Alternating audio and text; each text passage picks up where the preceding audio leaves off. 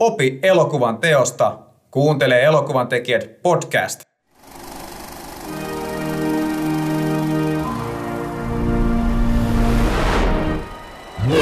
Elokuvan tekijät podcast. Oikein paljon tervetuloa kuuntelemaan jälleen kerran Elokuvan tekijät podcastia. Olemme jälleen Finkino elokuvateatterissa ja pääsemme taas kuuntelemaan ja oppimaan paremmilta. Kyllä, ja tänään tosiaan meillä on ilo ja kunnia saada oikeastaan tämän kotimaisen elokuvakentän, jopa voidaan sanoa legendaarinen hahmo. Hän on Aalto-yliopiston elokuva- ja TV-tuotantoprofessori. Hän on, mitä itsekin olen sanonut, että tämä on kaikkein paras kotimainen elokuva, Häijyt. Hän on käsikirjoittanut sen Levottomat, me 30-vuotiaat muistetaan varmasti hyvin sekin elokuva. Tuve, koirat ei käytä housuja, 3 Jussia, Helsingin filmin toimitusjohtaja, hallituksen puheenjohtaja, yrittäjä, mitä kaikkea. Meillä on ilo kunnia saada Aleksi Bardin paikalla. Kiitos. Kiitos. Aalto-yliopiston professuuri on jo päättynyt, mutta ei se mitään, sen aura jää tietenkin. Akateeminen aurasi hehkuu pitkällä, kyllä. Eikä johdu pelkästään valaistuksesta. Jes, no mutta tuossa ehkä muutama ritirimpsun sanakin ja mitä kaikkea teet, mutta voisitko kertoa niin kuin omin sanon ihan oikeasti, että mitä kaikkea sä niin kuin Aleksi teet? Mitä kaikkea mä teen? Ihmettelen sitä usein itsekin, että mitä tuottaminen on, kun sehän tavallaan ei ole mitään. Jos ihminen on kuvaaja, niin se todennäköisesti käsittelee kameraa tai antaa ohjeita, miten kameraa käsitellään ja tuottaja käsittelee vaan muita ihmisiä, joskus sanoja, numeroita ja niin edespäin, mutta johtaa prosesseja. Ja sen voi tehdä miljoonalla eri tavalla, joista mikään ei ole oikea tai väärä mun mielestä. Niitä pitää arvioida sitten tarkoituksenmukaisuuden perusteella. Mutta mihin mun päivät menee? Kokouksiin, sähköposteihin, aivan liian vähän aikaa jää itsenäiseen työskentelyyn. Ja nyt mä puhun tuottamisesta. Käsikirjoittaminen on sitten toinen asia, se on vähän konkreettisempaa. Siinä se on helppo ymmärtää maalikonkin, että mitä on käsikirjoittajan työ. Että käsikirjoittajan henkilö, joka painaa tietokoneen näppäimiä niin, että syntyy jotain, mitä voidaan kutsua käsikirjoitukseksi. Sitten on tosiaan toimitusjohtaja, eli osakeyhtiössä tehdään voittoa tavoitellaan aina ja sitten jo tuottajan roolista puhuitkin äsken, niin miten sitten tämä kaikki luovuus?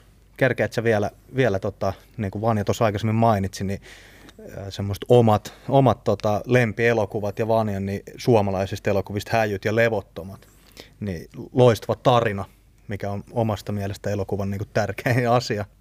Niin kerkeät sä vielä käyttää siihen niin kuin luovuuteen ja siihen käsikirjoittamiseen vielä tämän kaiken lisäksi, mitä teet? Niin.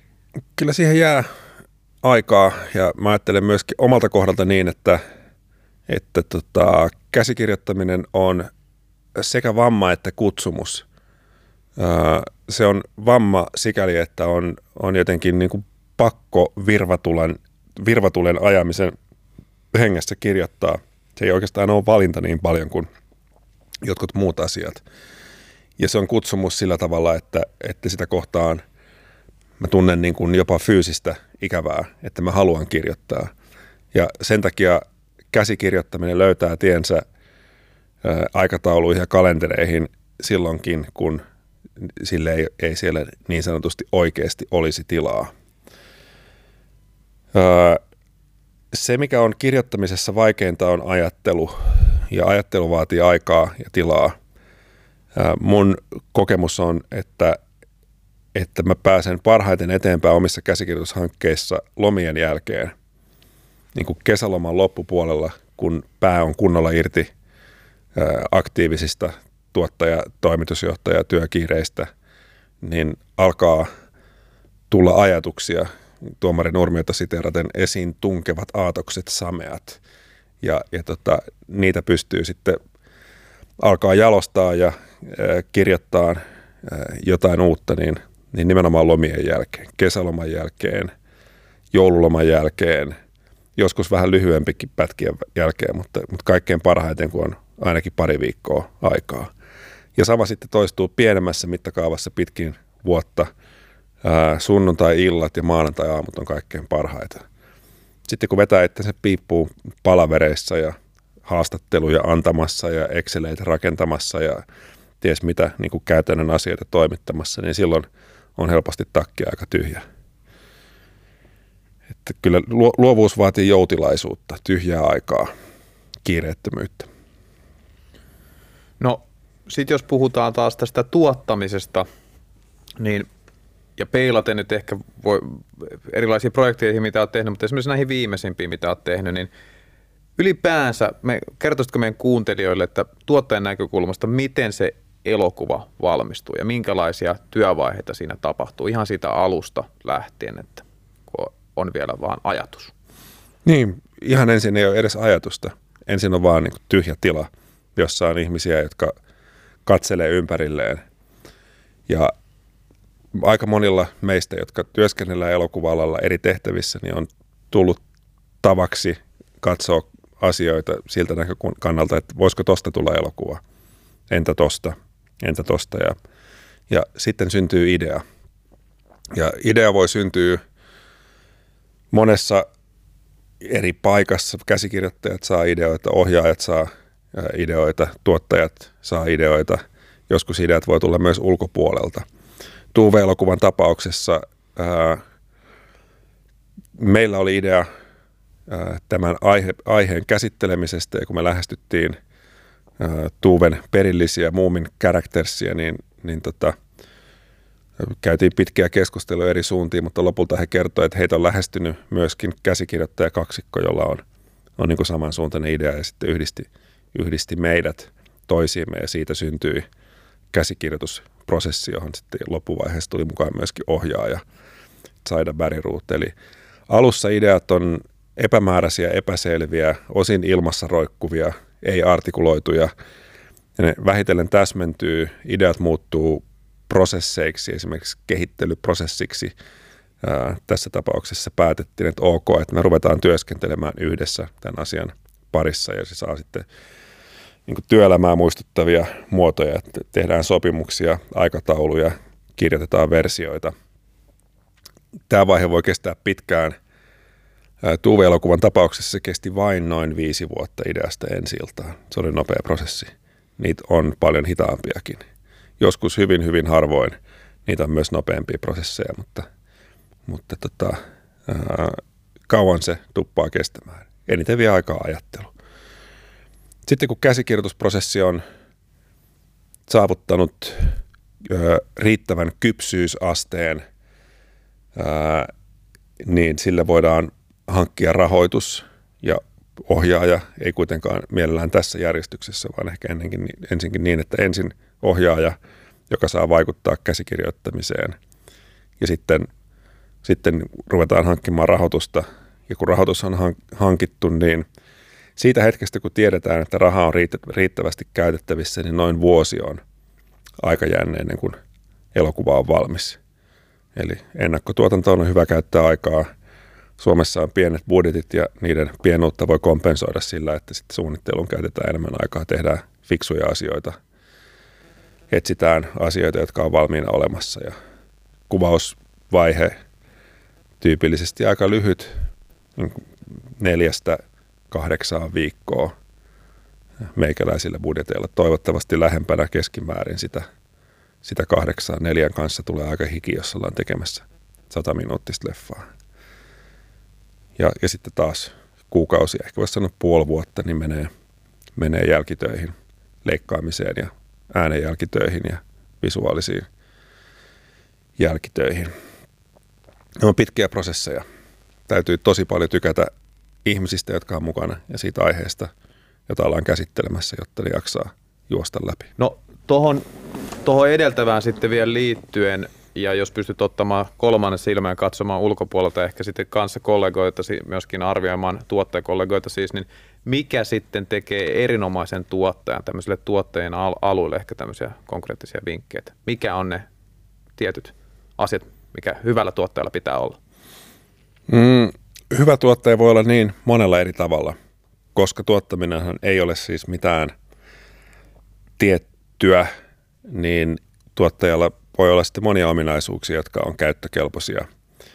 Kukaan ei hallitse tuottamisen kaikkia osa-alueita täydellisesti ja aika harvat hallitsee kaikkia edes niin kuin jollain lailla. Jos ajatellaan tarinan kehittelystä, sopimuksista, rahoituksesta, tuotannon johtamisesta kaikilta eri osa-alueiltaan, jälkituotannon johtamisesta, markkinoimisesta, oikeuskatalogien hyödyntämisestä, niin se on niin kuin todella pitkä ja vaativa lista asioita, jotka niin sanotusti kuuluvat tuottamiseen. Jos lähtee vähän haarukoimaan, millä tavalla voi tuottaja toimia, niin yksi ääripää on amerikkalaismallinen tuottaja, studiopomo, joka päättää mitä tehdään, joka ilmoittaa, että minä ostan tämän romaanin oikeudet, minä palkkaan sinut kirjoittamaan sitä käsikirjoituksen ja kilpailutan teitä ja valitsen teistä sitten yhden ohjaamaan sen ja päätän elokuvan muodosta ja miten se markkinoidaan ja otan kaikki rahat, jotka tästä niin kuin lopputuloksesta syntyy. Se on Suomessa aika harvinainen malli. Harvalla ihmisellä on sitä valtaa, eikä se myöskään ole kaikkein tehokkain työtapa, että on kenties mielenkiintoisempaa, että tuottaja toimii jollain lailla yhteistyössä ja interaktiossa muiden ihmisten kanssa. Mutta tämä on äärimmäinen tuottaja, ehkä joissakin mielikuvissa elää tällaisia tuottajia. Harvey Weinstein tietyllä tavalla kehollisti tämän tuottamisen ajatuksen, myös paljon muuta, mutta hänhän oli nimenomaan autoritäärinen ja yksin toimiva, yksin päättävä pomotuottaja. Toinen ääripää voisi olla eurooppalaiseen kontekstiin sijoittuva vähän niin kuin ohjaajan assistentti. Eli henkilö, joka hankkii ohjaajalle tämän tarvitsemat resurssit ja hoitaa kaikki ikävystyttävät asiat, kuten sopimukset ja Excelit ja niin edespäin, mutta kaikkea niin kuin valtaa käyttää ohjaaja. Mä oon tuottajan urallani eri hankkeissa niiden tarpeen mukaan niin liikkunut melko pitkällä janalla tätä skaalaa. En koskaan täydellisessä ääripäässä, mutta erotkin on aika isoja. Että toisissa hankkeissa tarvitaan näkemyksellisempää tuottajaa. Jotkut hankkeet on lähtenyt mun omasta ajatuksesta ja mä oon niin kuin pyytänyt muut ihmiset siihen mukaan.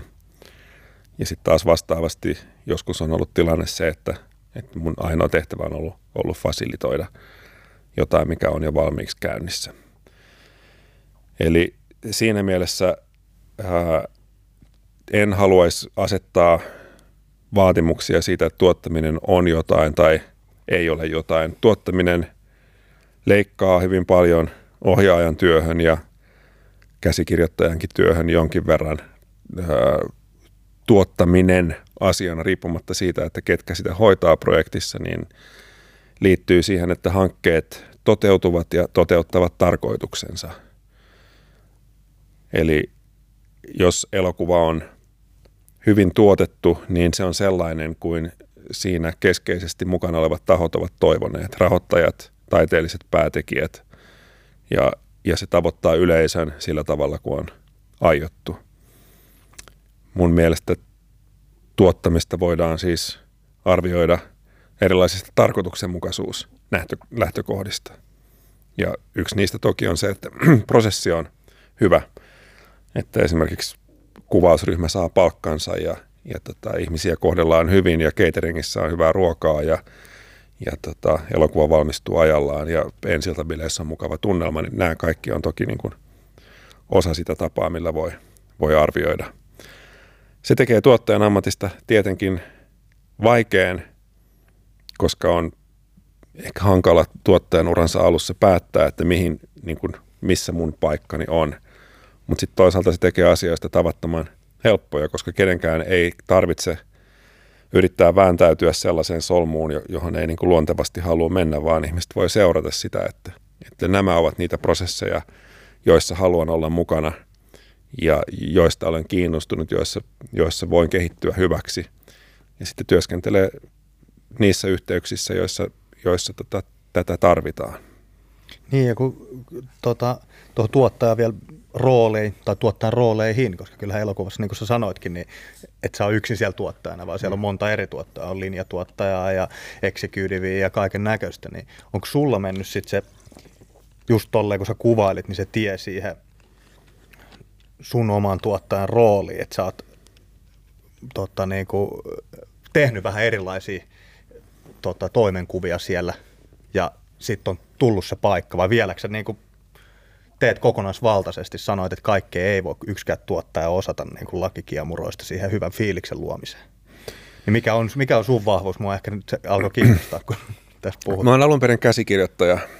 Mä oon tullut alalle käsikirjoittajana ja kimmoke ryhtyy tuottamaan. Tulee sitä kautta, että joskus just mainitsit Häijyt ja Levottomat ja sitten samoihin aikoihin oli pari TV-sarjaa, jotka meni hyvin, niin mulle tuli illuusio siitä, että mulla on jonkinlainen Midaksen kosketus, että kaikki mitä mä teen muuttuu hyvin suosituksi, jolloin järkevintä olisi ottaa siitä myöskin niin kuin hyöty itselleen ja ottaa ne prosessit kokonaan haltuun. No, kävi ilmi, että se ei todellakaan ole niin helppoa ja että tuottaminen on vaikeaa ja olen oppinut sitä paljon monien jo toivottavasti osittain unohtuneidenkin epäonnistumisten kautta, mutta tämä nyt oli sivumutka kysymykseesi siitä, että mitä kautta mä oon tullut tuottamiseen, niin käsikirjoittamisen kautta. Ja se on mulle edelleen vahvin alue on kirjoittaminen ja siihen likeisesti liittyvät seikat, kuten rahoittaminen ja ohjaajan rekrytoiminen ja niin edespäin.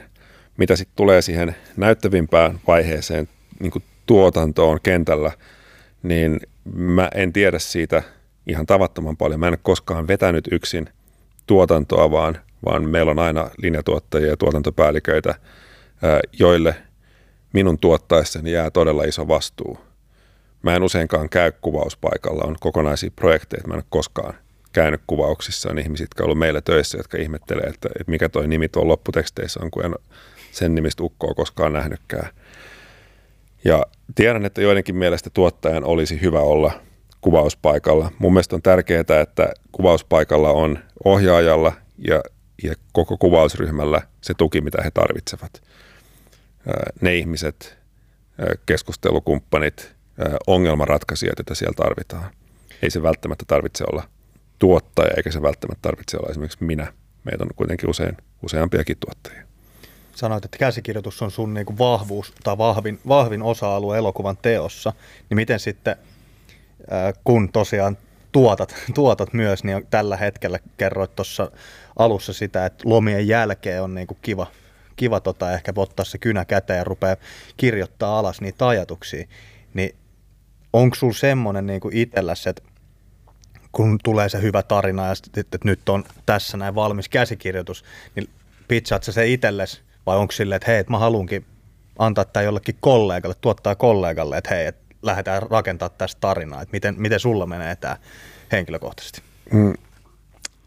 Mä oon tilauksesta ja pyynnöstä tehnyt niin kuin tuottajan uranikin aikana muutamia käsikirjoitushankkeita ulkopuolelle, mutta mitä enemmän aikaa kuluu, niin sitä vaikeammalta se tuntuu.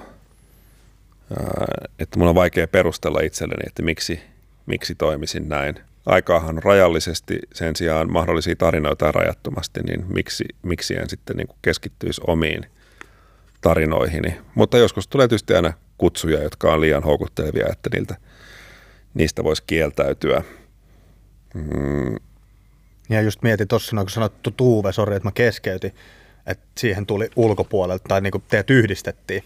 Sitten, että hei, tässä on kaksi käsikirjoittajaa, ketkä on tätä funtsinut samaa idistä. Niin onko toi, miten niin kuin varsinkin tässä Suomessa, vaikka siinä oli ruotsinkielinen tai ruotsalainen ohjaaja, mutta miten tuommoinen niin kuin yhteistyö, varsinkin kun sulla on ne molemmat ammattitaidot, niin miten sen niin kuin... Musta on tosi antoisaa työskennellä toisten käsikirjoittajien kanssa ja mä oon oppinut itse kirjoittamisesta ihan valtavasti monilta yhteistyökumppanikirjoittajilta. Mä saatan miettiä, että miten tämä tai tuo ihminen työskentelisi tämän aiheen ja tekstin parissa. Ehkä yksi, joka mulla on eniten mielessä on Jukka-Pekka Valkeapää, joka on paitsi ohjaaja, myöskin erinomainen käsikirjoittaja, ja hänen kykynsä pelkistää tilanteita ja tarinoita on mulle niin kuin loppumattoman ihailun aihe. Ja mä usein esitän itselleni kysymyksen, että miten J.P. Valkeapää ratkaisisi tämän kohtauksen. Vaikka sitten oma tyylini on toisenlainen, niin kuin voisiko sanoa runsaampi siinä, missä hän on askeettinen ilmaisussaan, hän on hyvin paljon innoittanut. Myös monet muut kirjoittajat ja pidän kovasti siitä, että voin olla kirjoitusprosessissa molemmilla puolilla. Joskus teen myös toisten kirjoittamiin teksteihin kustannustoimittajan työtä muistuttavaa haamukirjoittamista. Toki niin kuin yhdessä kirjoittajan ohjaajan kanssa sopien, mutta esimerkiksi asia, joka on lähes kaikille käsikirjoittajille vaikeaa oman tekstin kanssa, on sen lyhentäminen, mutta sitten taas ulkopuolelle se on melko helppoa. Kutsun sitä parantavan veitsen prosessiksi. Siitä, jos sallitte, niin 2 anekdoottia. Käytin sitä ensimmäisen kerran virolaisessa yhteistuotantoelokuvassa. Virolaiset otti yhteyttä, että tarvitsi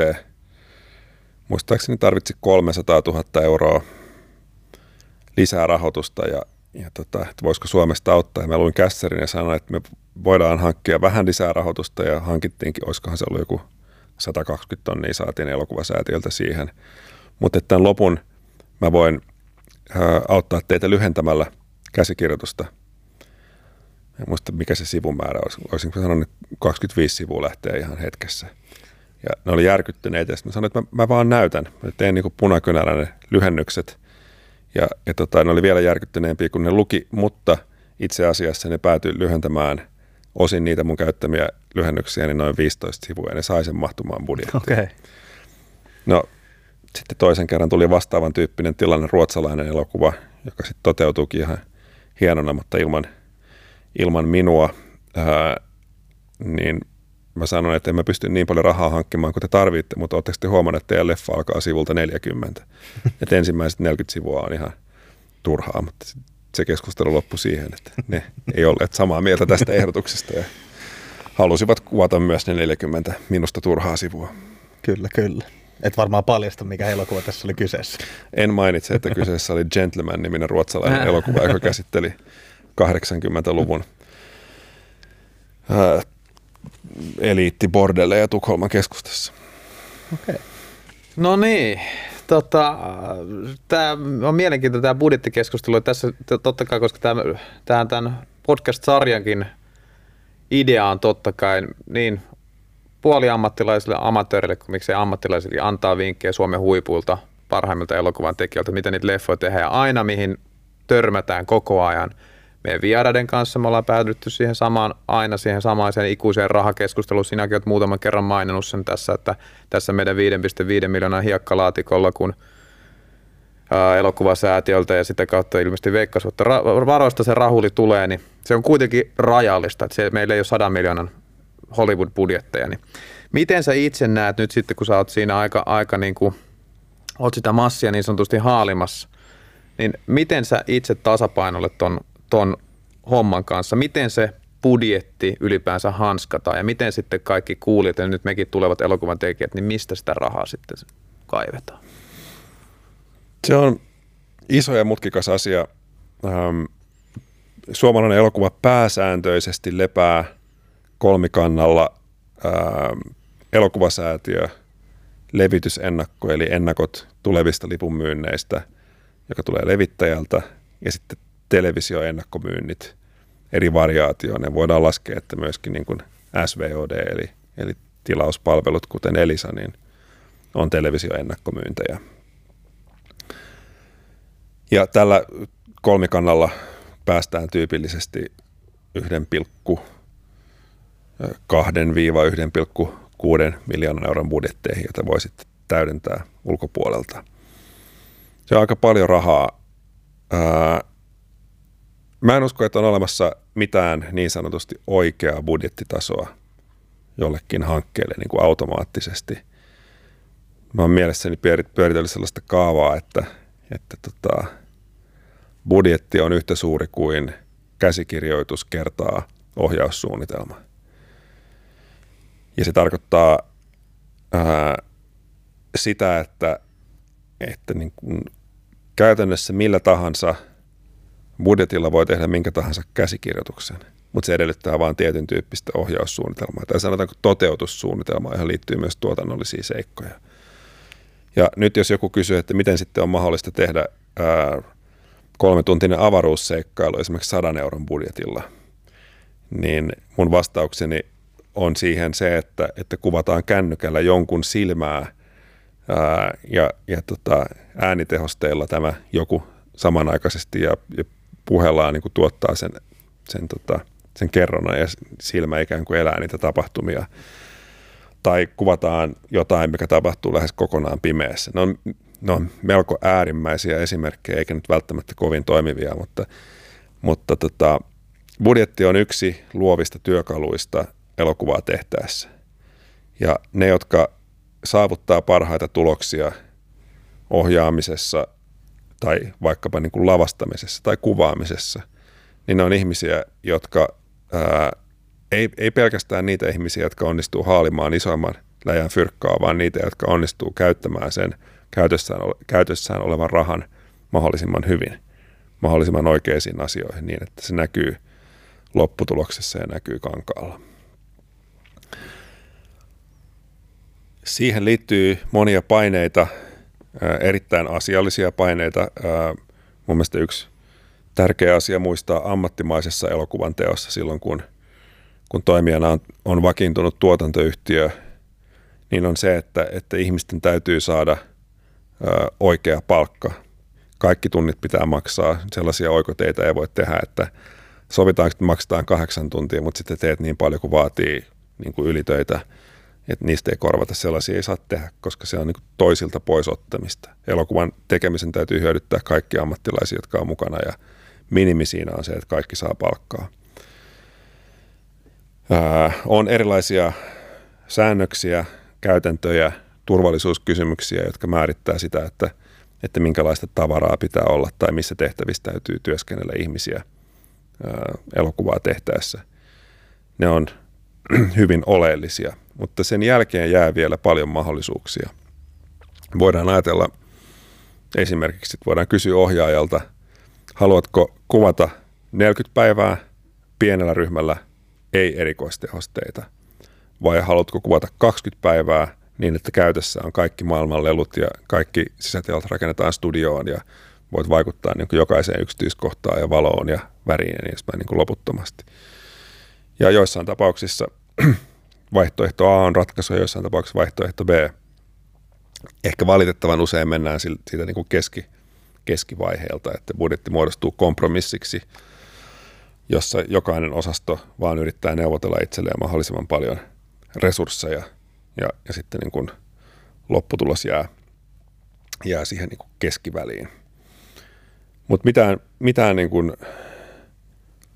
mitään yleispäteviä säännöksiä ei ole. Mä oon oppinut paljon asioita ensin opiskelutoverilta, sitten myöhemmin opettajaltani ja lopuksi työtoveriltani Marko Äijöltä, joka nykyään tuottaa salkkareita. Yksi sen mahtavia sanontoja on, että missä niin lukee.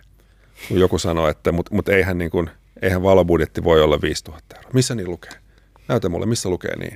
Eikä missään lue mitään. Ei ole mitään elokuvan tekemisen sääntöjä. On totta kai lait ja työehtosopimukset ja tämän tyyppisiä sääntöjä, mutta se, että miten elokuvia pitäisi tehdä, niin sitä ei lue missään. Ja se täytyy jokaisen päättää, ja se tarkoittaa myöskin, että siinä on mahdollisuus ihmisille, jotka esimerkiksi haluaa tulla alalle, niin on miettiä tosi tarkasti, että mikä on välttämätöntä. Mä esimerkiksi kovasti haluaisin tehdä elokuvan, joka olisi kallis ja hieno. Siinä matkustettaisiin maailman ympäri ja siellä niin kuin poltettaisiin hienoja rakennuksia ja lennettäisiin kuuma ilmapallolla ja olisi niin kuin vaikeita stuntteja ja koulutettuja eläimiä. Ja se kaikki kuvattaisiin kaupasta ostetulla puhelimella. Tai esimerkiksi 20 kaupasta ostetulla puhelimella. Et sen sijaan, että siellä olisi 500 000 euroa maksava elokuvakamera, niin siellä olisi pussillinen puhelimia, jolla ohjaaja ja muut kuvaisi näitä hienoja tapahtumia. Mutta rohkeus loppuu usein jossain vaiheessa. Miten haluan tähän väliin, kun ollaan kysytty aina tämmöisiä työpareja, että kenelläkin on, ja sitten meillä oli Hami Ramesan ohjaaja oli täällä näin, ja hän puhui niin kuin, että hän oli niin kuin aikaisemmin käsikirjoittanut myöskin, ja sanoi, että se oli niin kuin yksinäistä hommaa. Sitten kun hän meni ohjaajaksi, niin tajusi, että tämähän vasta niin kuin yksinäistä on. Ja sitten kun mä rupesin miettimään niin kuin tuottajaa ja sitten, että kenelle sitten tuottaja voi, että kun Hami sanoi, että hänen niin kuin taistelijaparinsa on, että hän voi aina tuottajalle niin kuin soittaa ja puhua hänen kanssaan, ja se on niin kuin tärkein ihminen hänelle elokuvan teossa. Niin kelle tuottaa sitten? Se paineen sieltä, mitä sä äsken sanoit, että pitää kestää sitä painetta, ja paineen sieltä kyky pitää varmasti tuottajalla olla niin kuin kova, niin kuin itsekin tiedän, kun on tehnyt tuottajan hommia. Niin kelle niin kuin tämmöisessä elokuvan teossa 5 vuotta sanoit, että on niin kuin semmoinen nopealla aikataulu tehty elokuva, tai keskimääräinen, niin kelle Aleksi soittaa silloin, tai miten niin kuin tämmöisiä asioita, ei tarvitse nimiä tässä painaa, mutta niin kuin parhaimmissa yhteistöissä, paitsi että tuottaja on ohjaajalle tuki ja turva, niin myöskin toisinpäin. Ei varmaankaan kuvausten kiireisimpään aikaan kannata soittaa ohjaajalle valittaa omista murheistaan, mutta kyllähän niin kuin tuottajan ja ohjaajan työyhteys on tärkeä ja parhaimmillaan hyvin rakentava ja parhaimmillaan myös hyvinkin tasa-arvoinen kahden niin kuin näkemyksellisen ihmisen työsuhde.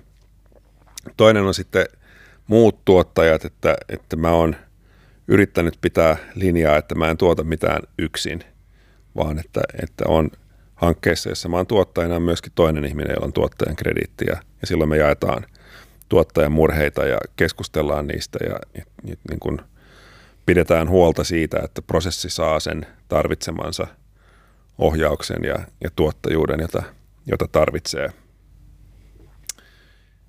Ja sitten tietysti linjatuottaja, niin kuin tuottajien ryhmän sinä osana, joka vastaa käytännön toteutusasioista. Välillä se on käsikirjoittaja, ja sitten on erikoinen vastaus tähän kysymykseen on, että mä oon kohtuullisen aktiivinen tuottajien kansainvälisissä verkostoissa. Ja se on hyvin turvallista ja terapeuttista, kun monet meidän ongelmista on geneerisiä, ne on samantyyppisiä tilanteita, joihin joudutaan vaikeiden rahoittajien tai taiteellisten konfliktien, ohjaajaa koskevien taiteellisten konfliktien suhteen tai niin edespäin, niin että niitä voidaan jakaa kansainvälisillä foorumeilla. Joo. Jolloin se on myös turvallista, koska sitten ei, Suomi on niin pieni maa, että täällä täytyy oikeasti vähän varoa, että mitä juttuja kertoo. Eli vertaistuki on tässä näin niin kuin sellainen avainsana. Joo. Myöskin jatkaa vielä sen verran, että mä en näe, että tuottajan pitäisi olla yksin norsunluutornissaan, vaan mielellään olla sitten niin kuin kuitenkin osa työryhmää ja niin kuin muiden kanssa, jolloin voi paitsi toimia muille tukena, niin pyytää muilta tukea. Kyllä. Niin varmaan sekin on tietyllä tavalla sitä johtajuutta, että johtaako edestäpäin vai käskeekö takapäin.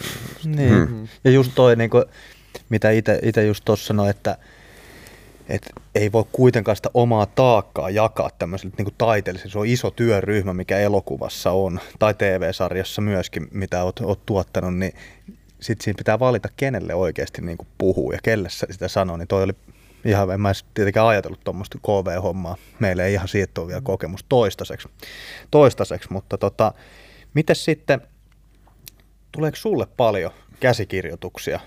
Niin kuin, että lähetellään, en mä tiedä postissa tuleeko niitä enää, mutta sähköpostiin tai minkä tahansa muun kautta, niin tuleeko sulle paljon näitä? Joo, kyllä sähköpostiin tulee ehdotuksia melko paljon, voisiko sanoa keskimäärin 1 tai 2 viikossa. Ja mä silmäilen ne, mä en vastaa kaikille ja se on myöskin toivottavasti sanottu selkeästi firman verkkosivuilla, että kaikille ei voi vastata. Liittyy aikatauluihin varmasti ihan hyviäkin juttuja, joihin en ole vastannut ja kaikkien ei vaan pysty muodostamaan mielipidettään, että mitä mä nyt tästä oikeasti ajattelen. On harmillista, että ei ole mahdollista toimia toimia niin kuin palautepalveluna ihmisille, jotka kirjoittaa. Sitten taas toisaalta on melko aikaa vievää perehtyä hankkeeseen ja etenkin kaistaa vievää, että vaikka niin kuin synopsiksen tai lyhyen treatmentin lukeminen ei sinänsä vie paljon aikaa, niin täytyy vaan osata päättää, että mitä siitä on itse mieltä, mitä ajattelee. Mutta kyllä mä kannustan silti tämänkin sanottua, niin kannustan ihmisiä lähettämään tuottajille ja tuotantoyhtiöihin synopsiksia tarinoista. Synopsiksella on toivoa tulla luetuksi. Jos synopsis on hyvä, niin sitten niin kuin voi olla, että sieltä tulee vastaukseksi pyyntö, että lähetä vielä se käsiski, joka toki pitää olla olemassa. Se ei oikein toimi, että lähettää hyvän synopsiksen ja sitten tulee pyyntö, että ok, mä luen sen kässäri, mutta sitä ei vielä olekaan. Niin, että odottele niin, vähän aikaa. Niin, no, kyllä odottele, kyllä mä senkin hyväksyn, mutta kirjoittaminen on, käsikirjoittaminen erityisesti on vaikea laji ja mä en oikein usko siihen, että olisi olemassa hyviä käsikirjoituksia, joista ei saa hyvää synopsista. Joten niin kun, sitten kun on hyvä synopsis, niin sitten on varmaan oikea aika lähestyä tuotantoyhtiöitä, etsiä tuottajaa tai ohjaajaa tai toista käsikirjoittajaa. Jututhan menee monta eri reittiä eteenpäin. Ja mun oman käsikirjoittajauran ensimmäiset vaiheet meni niin kuin lähes poikkeuksetta niin, että yhteistyöt alkoi siitä, että mä ehdotin jotain, joka ei sitten johtanut siihen, mitä mä olin suunnitellut. Minun projektini eivät alkaneet, mutta sitten niille, joiden kanssa mä puhuin, olikin muuta. Okay. Muistan esimerkiksi, kun olin erään sittemmin paljonkin nimeä saaneen elokuvaohjaajan kanssa Yleisradiossa tarjoamassa meidän TV-sarjan ideaa, ja siellä tuiman näköinen kanavapäällikkö pöytänsä takaa sanoi, kiitoksia ehdotuksestanne, se ei kelpaa. Sitten se oli pitkään hiljaa, mutta se oli suunniteltu akti. Sitten se otti esille käsikirjoituksen, mutta tässä sen sijaan on hanke, johon haluaisin, että ryhtyy sitten töihin. Okay. Ja niin tapahtuikin. Ja niin käy tosi usein, että siksikin kannattaa olla aktiivinen, kärsivällinen ja hyvän tuulinen aiheita lähettäessä. Ne mä olisin tuossa kysynytkin, että löytyykö semmoista jotain tuhkimotarinaa, semmoinen, että joku on lähettänyt sulle, ketä sä et ole tuntenut ennen sitä, jonkun synopsiksen tai koko käsiksen, ja sitten sitä ollaan oikeasti lähdetty työstään. Tai sitten toistepäin, että sä oot ollut nuorana tai vähän vanhempana, sä oot lähettänyt jollekin, että voisiko tää olla niin kuin, että onko tommosia tarinoita, no että aina kiva kuulla, jos löytyy. On niitä tarinoita, mitä tässä olisi viimeaikaisia tapahtumia, että kyllä niin kuin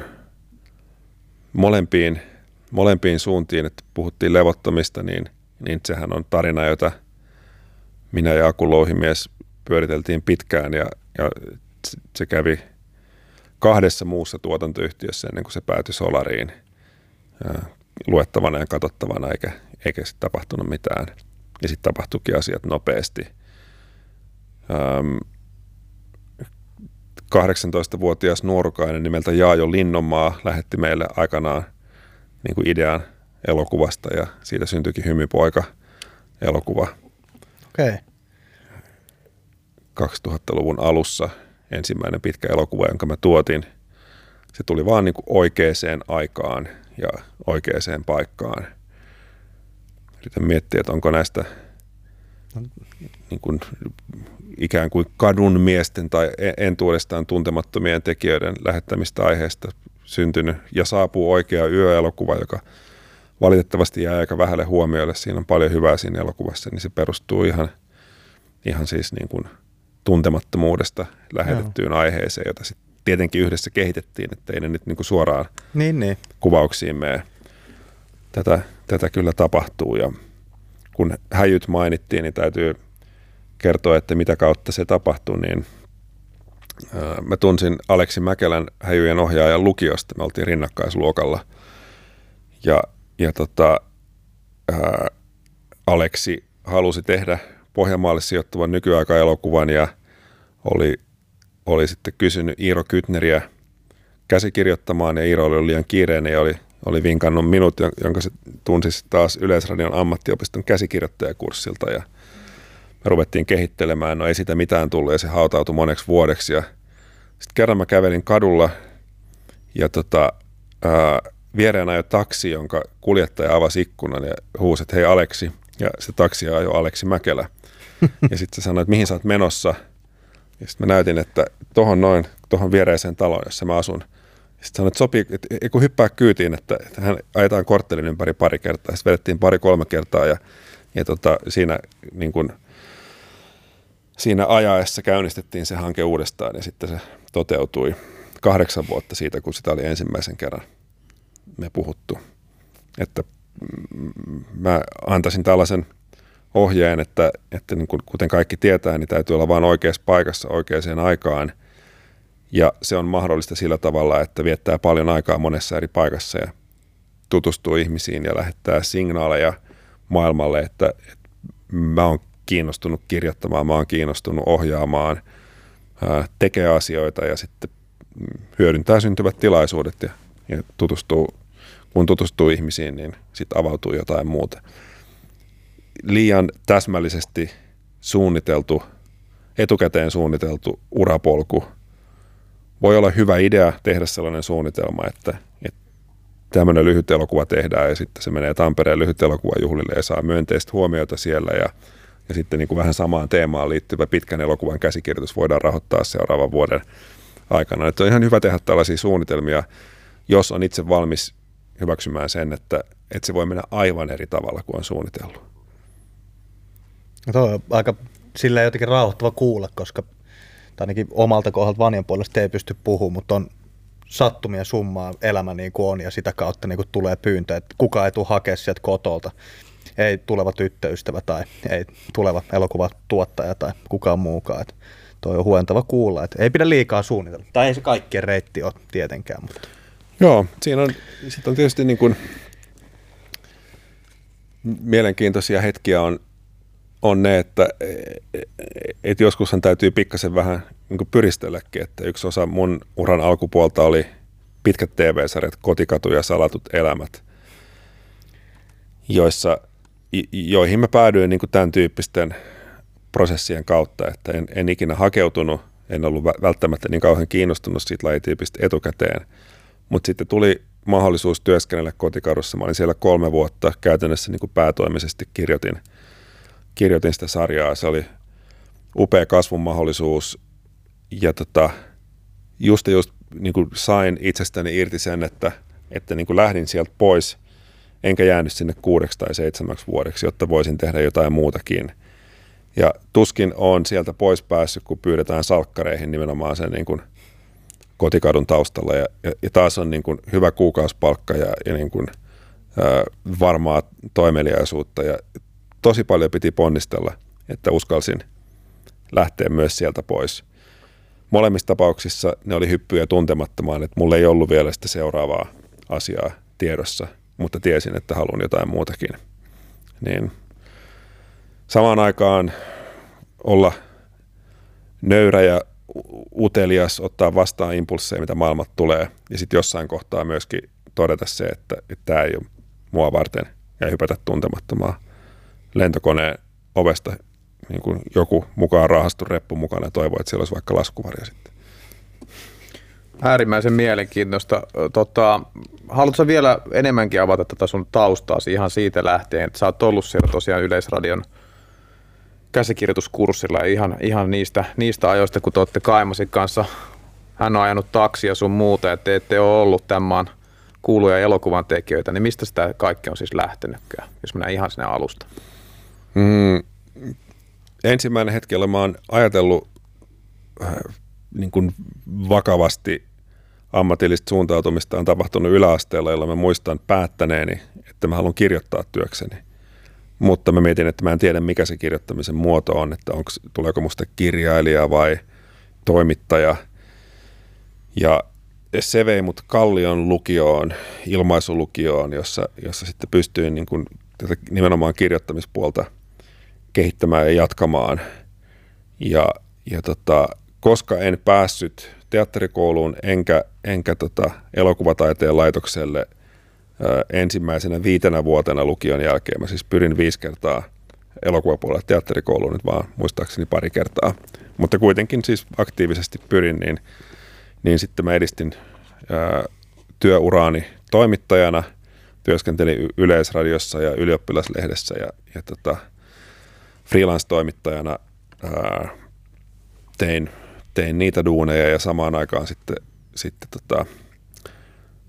myöskin käsikirjoituksia. Ja kesti monta vuotta ennen kuin niissä käsikirjoituksissa päästiin eteenpäin. Ja se Yleisradion ammattiopistossa aikanaan isolla vaivalla tehty minisarja käsikirjoitus Ainoa hyvä opettaja on edelleen tekemättä ja ehkä niin kuin hyvä ja armeliasta, että niin sitten kävi, mutta sitä eri puolille tyrkyttäessäni niin sain sitten ensimmäisiä kontakteja, mutta se oli niin kuin hidasta ja se oli turhauttavaa ja todella monta kertaa oli mielessä myös kysymys, että entä jos turhaan toivon, että entä jos tämä ei onnistukaan koskaan.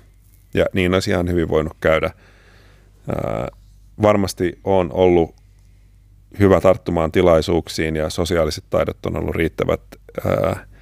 Ja ehkä mä oon jotain joskus osannut tehdäkin, mutta todella isossa roolissa on sattuma.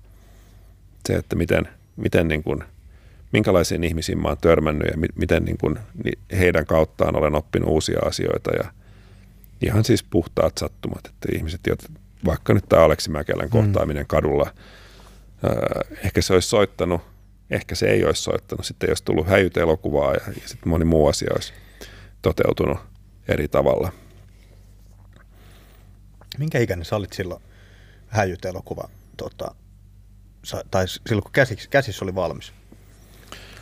Niin, kun Häijyt tuli 99, mä oon 70 syntynyt, että se kuvattiin kesällä 98, niin varmaan se olisi niin kuin noin 27-28-vuotiaana. Onko sen aikaisia muita jotain elokuvakäsikirjoituksia tai sen jälkeisiä, ihan mitä vaan, niin mikä on pitkään lojunut jossain, että onko sulla semmoinen arkisto jossain, missä että ei saakele. Tää silloin tyrmättiin tämä ajatus, että nyt mä painan täältä tämän esiin ja nyt lähdetään tekemään. Ei ole kokonaisia käsikirjoituksia, ei ole, mutta kyllä mulla on kansia, joissa on niin kuin puolikkaita ajatuksia ja synopsiksia. Täytyisikin joskus taas uskaltaa katsoa sinne, että mitä siellä on.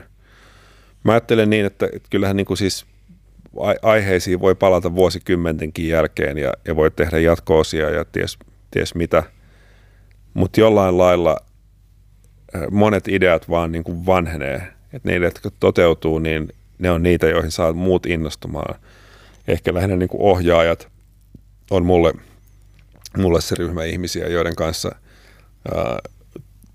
joilta mä saan taiteelliseen työskentelyyn eniten, niin tärkeintä on, että se mun idea on riittävän pitkällä, jotta ohjaaja saa siitä kiinni ja pystyy sitä auttamaan mua loppuun. Ja on niin monia, niin hienoja ohjaajia nyt ihan viimeisimmässä vaiheessa, jos puhun niin kuin omasta kirjoittamisesta, niin vaikka Teräsleideissä Pamela Tola ohjasi sen ja me kirjoitettiin se yhdessä täysin uudella metodilla, jota mä en ole koskaan aikaisemmin käyttänyt, jota ei edes suunniteltu, vaan oltiin molemmat niin kiireisiä, että me vaan läheteltiin sitä keskeneräistä failia suuntaan jos toiseen. Tyylin, että Pamela on kirjoittanut niin kuin 2/3 siitä ja sitten ilmoittaa, että nyt tuli, hän alkoi jonkun jutun kuvaukset, että hän ei pysty jatkaan. Ja sitten mä niin kuin luen, että okei, että se on päätynyt tähän, minneköhän se on ollut matkalla. Ja sitten mä vaan kirjoittelen siitä eteenpäin ja sitten taas jatkaa. Tai sitten hyvin toisen tyyppinen yhteistyö oli Marja Pyykön kanssa, joka ohjasi Vuosisadan häät elokuvan.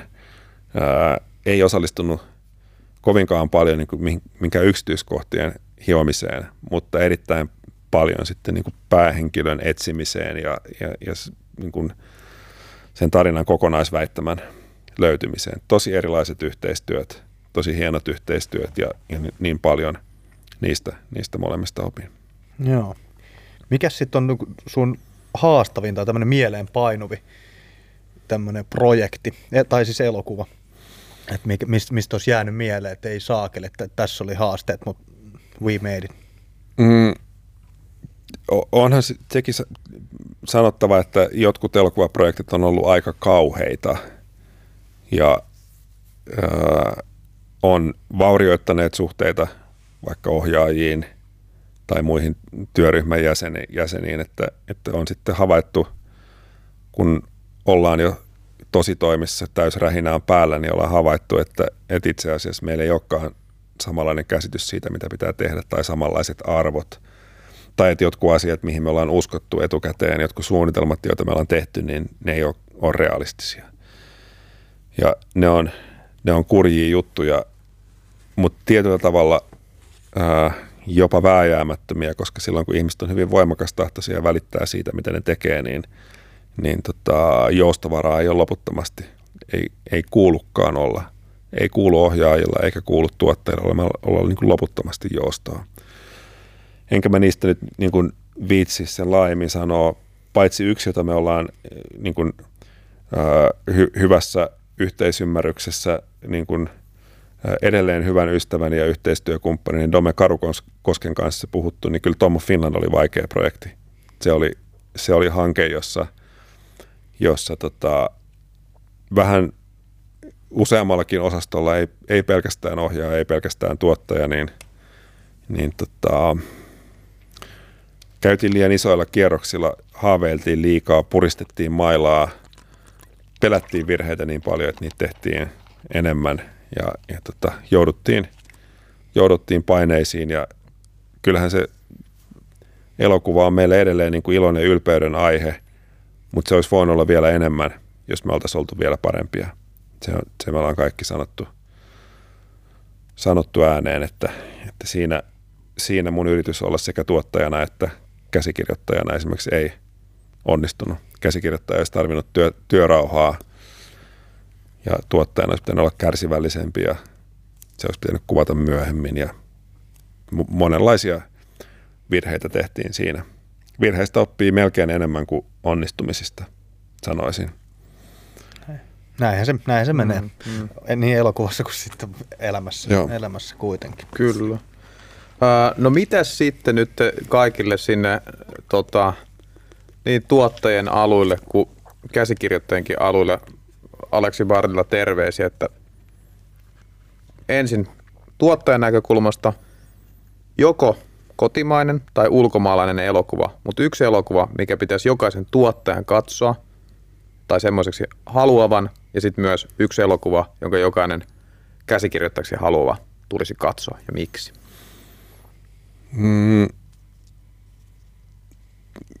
Mä en näe, että on olemassa mitään. Kun ei ole olemassa yhtä reittiä, niin ei ole myöskään yhtä elokuvaa. Mä oon sitä mieltä, että tuottajien ja käsikirjoittajien kannattaa katsoa paljon elokuvia ja miettiä, mistä ne on tehty, ja myöskin ottaa selvää, mitä niiden takana on. On hirveän vapauttavaa huomata myöskin sattumavaraisuus, joka käy ilmi isojen Hollywood-tuotantojen prosesseista, että asiat ei ole mennyt välttämättä niin kuin on suunniteltu. Mulla on houkutus sanoa sellaisia elokuvia kuin vaikka Altmanin The Player, joka käsittelee elokuva-aiheiden myymistä. En tiedä uskaltaako sitä suositella, kun mä en ole nähnyt sitä 20 vuoteen nyt, ja entä jos siinä onkin jotain materiaalia, joka nykyään näyttäytyy tunkkasena. Mä sanoisin, että se on niin kuin aika todennäköistäkin, että siinä voi olla sellaista. Mutta anyway, niin kuin musta se on ihan hauska matka käsikirjoittamisen ja niin kuin tuottamisen, niin kuin tarinoiden ostamisen ja myymisen maailmaan. Mutta en haluaisi sanoa mitään niin kuin yhtä juttua, niin kuin ei ole olemassa yhtä reittiäkään. Että monet tuottajistahan tulee kaupallisen koulutuksen kautta, ekonomeja, jotkut tulee elokuvien niin kuin käytännön tuottamistyön kautta, koordinaattorista kakkosapulaisohjaajaksi, ykkösapulaisohjaajaksi, niin kuin tuotantopäälliköksi ja linjatuottajaksi ja siitä tuottajaksi. Ne on kaikki ihan hyviä reittejä. reittejä ruveta tuottamaan juttuja. Samoin kaikki elokuvat on hyviä, mutta aika paljon kannattaisi katsoa ja touhuta mukana jutuissa ja hankkia kokemusta, että se odottaminen on aika huono strategia. Mikäs on sitten Aleksi ensimmäinen elokuva, minkä on nähnyt elokuvateatterissa?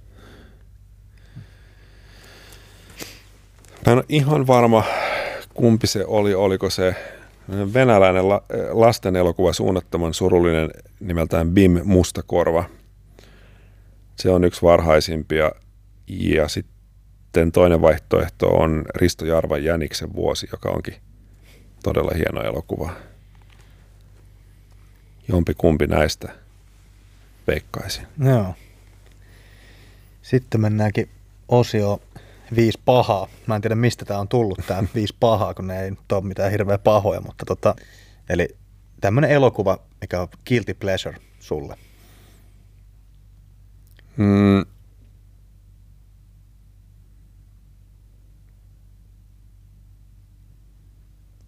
No, mä voisin sanoa Tarantinon elokuvat, esimerkiksi erityisesti Inglourious Basterds. Ja eihän siinä ole mitään noloa tietenkään, että pitää Tarantinosta, kun hänhän on arvostettu ohjaaja, mutta mulle henkilökohtaisesti siinä on noloa, koska mun mielestä elokuvien arvomaailma on vastenmielinen. Tarantinohan tekee kostopornoa, elokuvia, joissa hekumoidaan väkivaltaisella kostolla pahaa tehneille ihmisille. Ja se on mun mielestä tosi tyhmä idea. Ja musta on noloa, että mä pidän siitä. Mun piti itse asiassa aikaisemmin kysyä, mä unohdin sen, mutta nyt mä kysynkin sen, että kun sä tosiaan käsikirjoitat, sä tuotat, niin milloin tulee Tarantinot, eli sä ohjaat myös elokuva? Katsotaan, riittääkö tää elämä siihen.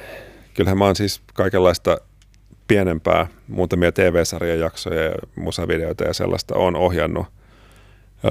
Toki mua kiinnostaa, ja sitten toisaalta mä oon jo 50-vuotias, kuolema kolkuttelee porteilla ja mukavuuden halu lisääntyy koko ajan, niin saa nähdä viittiikö ruveta ryynäämään. Se on kova ammatti, nimittäin elokuvaohjaaminen on sivusta seurannut. Ne on joskus kauhean jotenkin väsyneen ja stressaantuneen olosia. Okei. No mikäs sitten kaikki tekee virheitä, niin kuin puhuttiin aikaisemmin, niin mikä on tämmöinen pahin moga, mikä sulla on jäänyt mieleen elokuvan teossa? Oho, niin kuin pahimmat 100 ensimmäistä.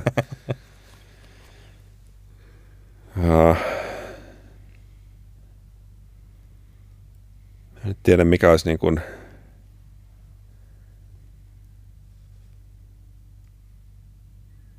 mulle tulee mieleen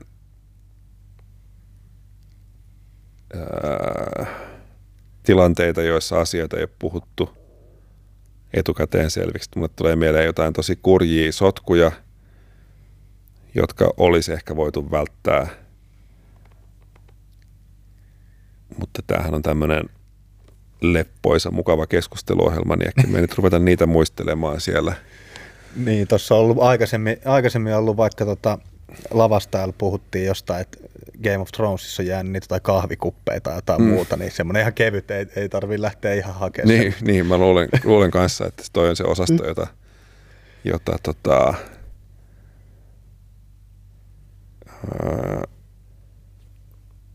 jota niin kuin kannattaisi miettiä. No, ensimmäistä elokuvaa tuottaessa, niin mä en tiennyt, että on erikseen musiikissa on masteroikeudet ja sitten noiden säveltäjien, sanottajien, sovittajien oikeudet. Ja siinä on tosi paljon musiikkia on Hymypoika-elokuvassa, joten se, että näitä oikeuslajeja on 2, niin maksoi muistaakseni 35 000 €. Että se oli semmoinen, sitä Riina Hyytiän kanssa, jonka kanssa yhdessä tuotimme elokuvaa ja yhdessä teimme tämän virheen, niin yhdessä me totesimme myöskin, että nämä on niin kuin, tämä oli aika kallis tämä musiikin oikeuslajia koskeva kurssi, mutta mieliinpainuva. No kyllä. Niin, eli teostot ja gramekset. Joo. Just näin. Just näin. Okay. Haluatko kysyä noin 3 vikaa äijällä, no, kuivuussuuni? No jes, otetaan sitten. Sä oot Jussi Gaalassa 3 kertaa käynyt pokkaamassa, mutta nyt sitten seuraavaksi, kun tuut jeesaamaan meidän kansainvälisellä markkinoilla tehtävä leffa, ollaan se kaikki puhumassa Oscar-gaalassa, niin miten sä siellä Oscar-gaalassa sitten, ketä sä kiittäisit? Tekisi tietysti mieli kiittää itseään. Tuottajalla on modernin esimiehen taakka, eli tuottajanhan kuuluu aina kiittää ensisijaisesti ohjaajaa, käsikirjoittajaa, näyttelijöitä. Ja sitten jos asiat menee pieleen, niin tuottajan täytyy nostaa käsi pystyyn ja sanoa, että joo, sori, että minä mokasin ja me mokattiin, että olisi pitänyt paremmin pystyä näin, mutta olisi mahtavaa mennä jonnekin, että olisi niin takki auki, että haluan kiittää itseäni siitä, että keksin tämän vitun mahtavan idean ja hoidin sen näin maaliin, että hyvä minä. Suomeksi vielä. Suomeksi vielä, joo.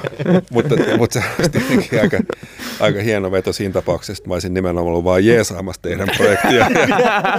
Ja menisin sitten Oscar-gaalaan kiittämään itseäni. Pois meidät siitä. Kiitos. Niin.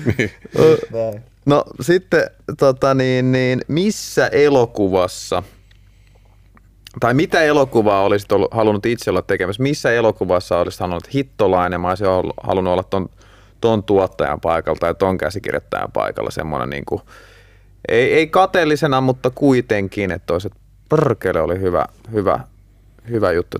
Ton mä olisin halunnut tehdä. Yksi kohta on, jossa on todella paljon asioita, joita mä ihailen muissa tekijöissä Suomessa, mutta yksi aivan erityinen seikka on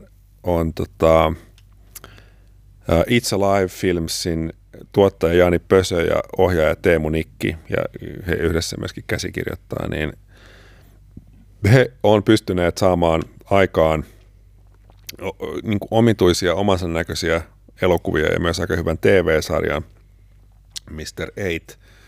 8. Ja mä en itse ole niinkään omalta maultani, sanoisiko nyt niin kuin sosiaalisen realismin suurin fani, mutta silti mä oon tehnyt sitä tosi paljon. Ja niin kun, just niin kuin Nikki ja Pösö on revitelleet ja rikkoneet rajoja ja rikkoneet realismin käsitystä tosi hienoilla tavoilla. Ja siinä sen tyyppisessä olisin mielelläni mukana ja sen tyyppisiltä tekijöiltä mielelläni oppisin lisää, että voisi tehdä hullumpia juttuja. Ihan loistavaa. Nyt tulee viimeinen kysymys tässä jaksossa. Ja tähän sitten varmaan tulee joku tämmöinen rumpujen pärinä, mutta mikä susta olisi tullut, jos et olisi elokuva-alalla? Mähän olin jo toimittaja silloin, kun pääsin elokuva-alalle, että mä olisin ehkä jatkanut toimittajana ja ehkä mä olisin ruvennut kirjoittelemaan kitkerästi kotimaisen elokuvan alennustilasta. Mutta varmaankin mielenkiintoisempaa on puhua siitä kutsumuksesta, joka mulla kilpaili kirjoittamisen kanssa yläasteikäisenä jossain määrin vielä niin kuin lukiolaisenakin. Ja tätä ette arvaisi, mutta se oli tietokoneohjelmointi. Okei. Okay. Eli mä olin hyvin aktiivinen tietokoneharrastajapiireissä ja olin myös mukana ensimmäisissä verkkoyhteisöissä niin kuin internetin esiaikana niin sanotussa BBS-maailmassa ja olin siinä 16, 17, 18-vuotiaana niin kuin kohtuullisen pätevä silloisten tietokoneohjelmointikielien käytössä ja siitä olisi voinut tulla mulle työura. Ja minkälaista se elämä sitten olisi ollut, niin sitä en tiedä. Mulla on ollut tarkoitus monta kertaa palata siihen. Mä oon esimerkiksi vähän opetellut niin kuin noiden iPhone-ohjelmien tekemistä siinä Applen omassa suojatussa ympäristössä. Musta olisi jotenkin niin kuin arvokasta pystyä tekemään toimivaa tietokonekoodia vielä nykypäivänä. Mutta niin ei nyt toistaiseksi käynyt, että katsotaan miten käy sen ohjaamisen suhteen ja tuleeko vielä jotain joskus koodattuakin. No niin. Hei, oikein paljon kiitoksia. Tämä on ollut vilpittömästi pakko sanotaan. Oli ihan mieletön jakso, mä tiedän sen jo nyt. Kyllä, ehdottomasti. Ja meidän ohjaaja kysymys vielä painetaan tuolta ennen kuin ruvetaan lopullisesti kiittelemään, niin K. Reinikainen paha tulee. Tuolta tuli kysymys, että tosiaan elokuva-ala kehittyy tosi nopeasti. Sean Penn taisi tehdä elokuvan iPhoneilla. En ole vaan, muistaakseni Hollywoodin elokuvia on tehty. Puhuit tuossa, mainitsit itse kännyköistä, että haluaisit semmoisen joskus tehdä. Kehitys kehittyy, Eskosen, niin mitä sä uskot, että tulevaisuudessa tuleville elokuvan tekijöille, onko siellä jotain tällaista, millä he voisi ponnistaa? Luoko kenties tämä teknologia? Mainitsit itsekin, että olet koodannut aikaisemmin, olet sinänsä siinä harjanteella, niin näetkö jotain tällaista, millä uudet elokuvatekijät voisivat haastaa nykyiset instanssit ja tulla alalle? Se mahdollisuus on aina olemassa ja se on itse asiassa jopa jatkuva prosessi, että tulee uusia, jotka haastavat. Ja elokuvateollisuus tarvitsee uusia, koska vanhat niin kuolee ensin henkisesti ja sitten fyysisesti ja tarvitaan niin kuin lisää materiaalia. Mutta mä katsoisin ehkä ennemminkin sitä, että mikä on niin kuin nykypäivänä mahdollista. Ja ne iPhoneit on mahdollisia, siihen täytyy vaan keksiä estetiikkaa, joka sopii siihen. Ja se on vaikeeta. Suurin osa, sanon näin tylysti, että suurin osa ikään kuin ei-virallisia kanavia pitkin rahoitettuja elokuvia tekevistä ihmisistä, niin yrittää saada ne näyttämään siltä, kun ne olisi rahoitettu virallisia kanavia pitkin, eikä uskalla luoda jotain omaa kuva- ja muotokieltä. Ja se mahdollisuus on aina se on itse asiassa kaikkein tärkein vaatimus uudelle tekijälle, että jos olet kerran uusi, niin mitä uutta tuot? Ei riitä, että näytät, että miten niin kuin hyvin osaat apinoida niin kuin aikaisemmin tehtyjen juttujen henkeä tai niin kuin seurailla toisia ohjaajia. Mutta sitten on yksi aivan erityinen seikka, jonka näin tässä intiimissä ilmapiirissä kerran, että mikä mun mielestä on iso mahdollisuus, joka on vielä hyödyntämättä, ja se on VR. Ja kun puhutaan virtuaalitodellisuudesta, niin ihmiset ajattelee yleensä valtavia erikoistehostepläjäyksiä, jotka on tietenkin niin kuin kalliimpia tehdä kuin tavallinen elokuva. Mutta entäpä sitten jutut, joihin tarvitaan vaan se kamera ja todellisuus siinä ympärillä on riittävän kiinnostava. VR-kamerathan maksaa niin kuin halvimmillaan 200 €. Laitat tikun pystyy johonkin ja sitten maailma siihen ympärille. Mä nimittäin uskon, että siinä on löydettävissä oleva uuden tarinankerronnan muoto. Tähän on hyvä lopettaa. Kiitos paljon, Aleksi. Pääsit meidän vieraaksi tänne näin. Ja ei muuta kuin mukavaa viikon jatkoa. Kiitos, että pyysitte. Oli mukava jutella. Kiitos. Mikrofonit tarjoaa mikrofonikauppa.fi.